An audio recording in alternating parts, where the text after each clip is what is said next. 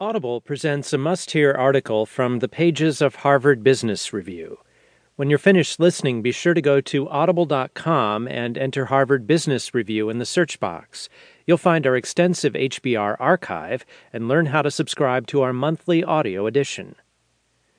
Now, Teresa M. Amabile and Mukti Khaire, professors at Harvard Business School, provide strategies that companies can use to help encourage higher levels of creativity in creativity, and the roles of the leader. Creativity has always been at the heart of business, but until now it hasn't been at the top of the management agenda.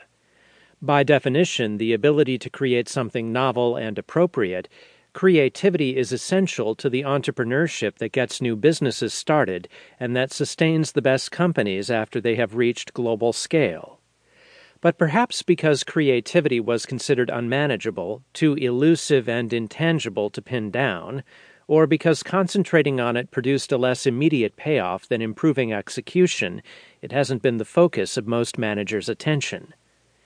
Creativity has, however, long been a focus of academics in fields ranging from anthropology to neuroscience, and has enticed management scholars as well. Therefore, a substantial body of work on creativity has been available to any business person inclined to step back from the fray of daily management and engage in its questions.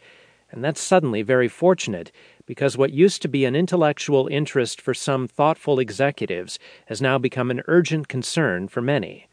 The shift to a more innovation driven economy has been abrupt.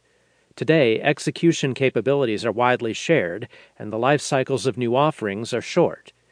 As competition turns into a game of who can generate the best and greatest number of ideas, creativity scholars are being asked pointed questions about their research.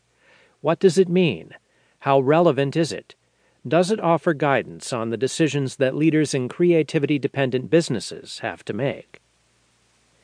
To help make the connections between theory and practice, we recently convened a two day colloquium at Harvard Business School, inviting business leaders from companies whose success depends on creativity, such as design consultancy IDEO, technology innovator E Ink, internet giant Google, and pharmaceutical leader Novartis. At the gathering, leading scholars presented their newest and most important research. In all, we brought together nearly 100 people who were deeply concerned with the workings of creativity in organizations and let the sparks fly. Over those two days, we saw a new agenda for business leadership begin to take shape. At first, we heard skepticism that creativity should be managed at all.